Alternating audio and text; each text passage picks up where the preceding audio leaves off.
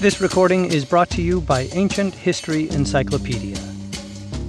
An Introduction to Ancient Egypt. Written by Joshua Mark and D.W. Draffin. Narrated by D.W. Draffin. Egypt is one of the oldest civilizations on the planet, an ancient empire of pyramids and pharaohs, gods and hieroglyphs and mummies, all developing along the banks of the Nile River. Beginning over 4,600 years ago, three distinct eras defined Egypt, now known as the Old, Middle, and New Kingdoms, separated by what are known as intermediate periods, when the central government had weakened. Each kingdom was divided into dynasties when a certain family ruled. We know very little about Menes, the founder of the first dynasty, and even less about the second dynasty.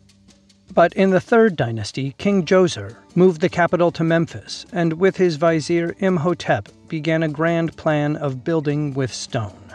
It would be Imhotep's innovations which would pave the way for the development of the pyramids of Giza.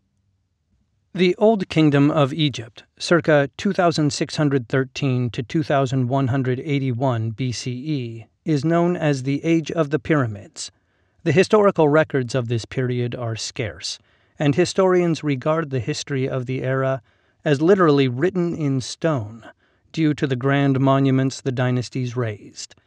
Egypt announced its grandeur to the world through monumental building projects, exemplified in the works of the kings of the Fourth Dynasty, the pyramids of Giza, and the Sphinx.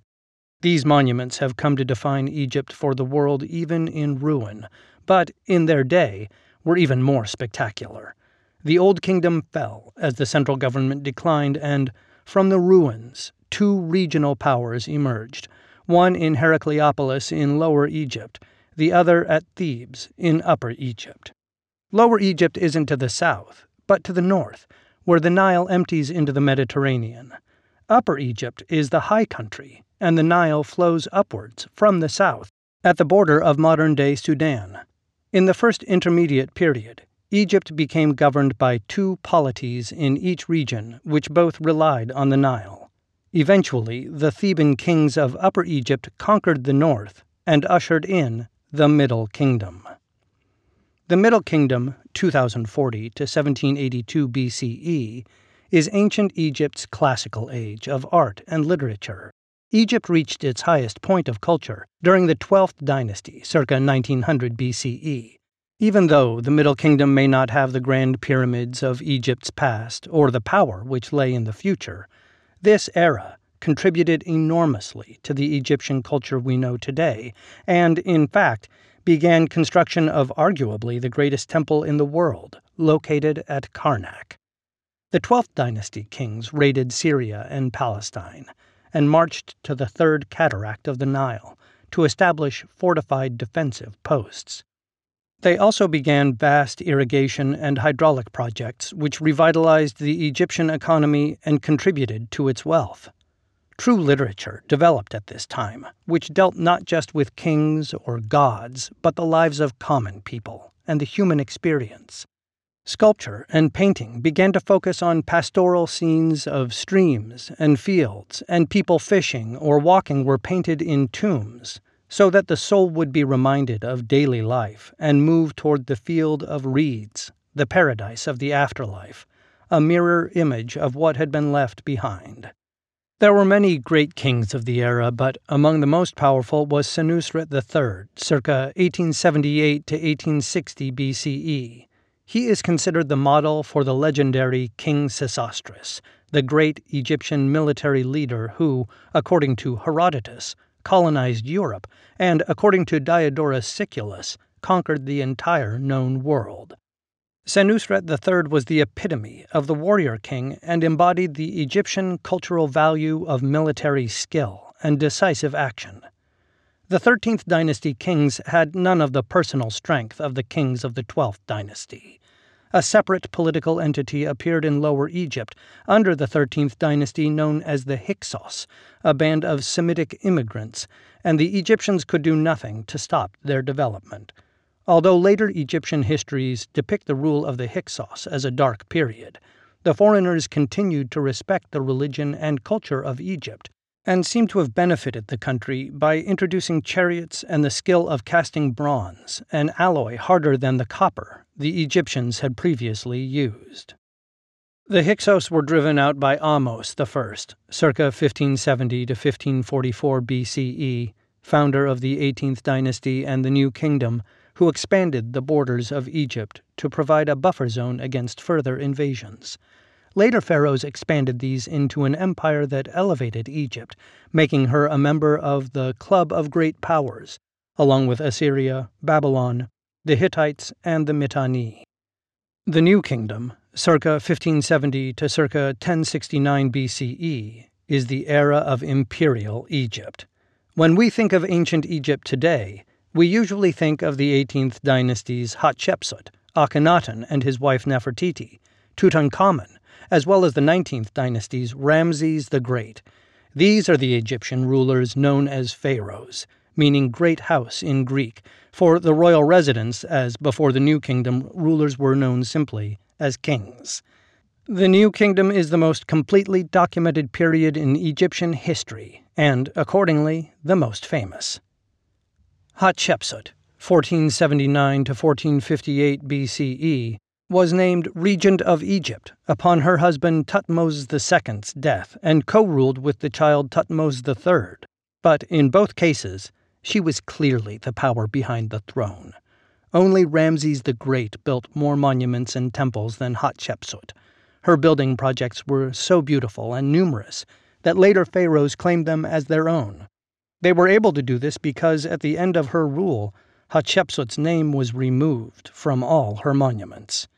Thutmose III was handed a prosperous and stable nation in 1458 BCE and instantly improved upon it.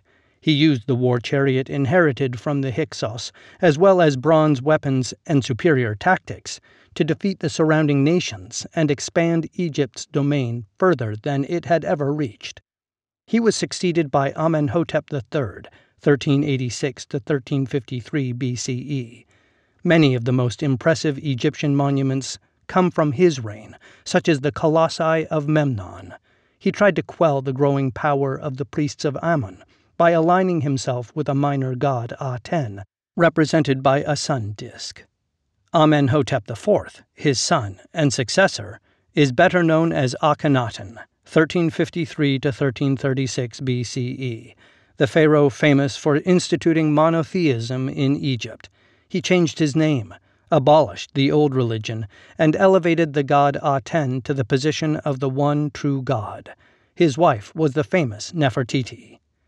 Upon Akhenaten's death, he was succeeded by his young son Tutankhaten, who swiftly changed his name to Tutankhamen, 1336 to 1327 BCE, moved the capital back to Memphis, restored the religious center of Thebes, and brought back the old religion to Egypt. Although he initiated important reforms which stabilized the country, he is best known for his magnificent tomb.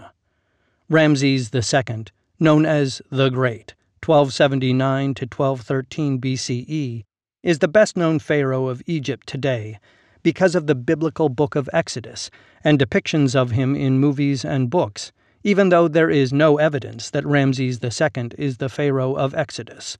He left more monuments and inscriptions behind than any other, and yet nowhere in any of these is there any mention of Hebrew slaves, plagues, or the mass migration of upwards of 600,000 people from Egypt.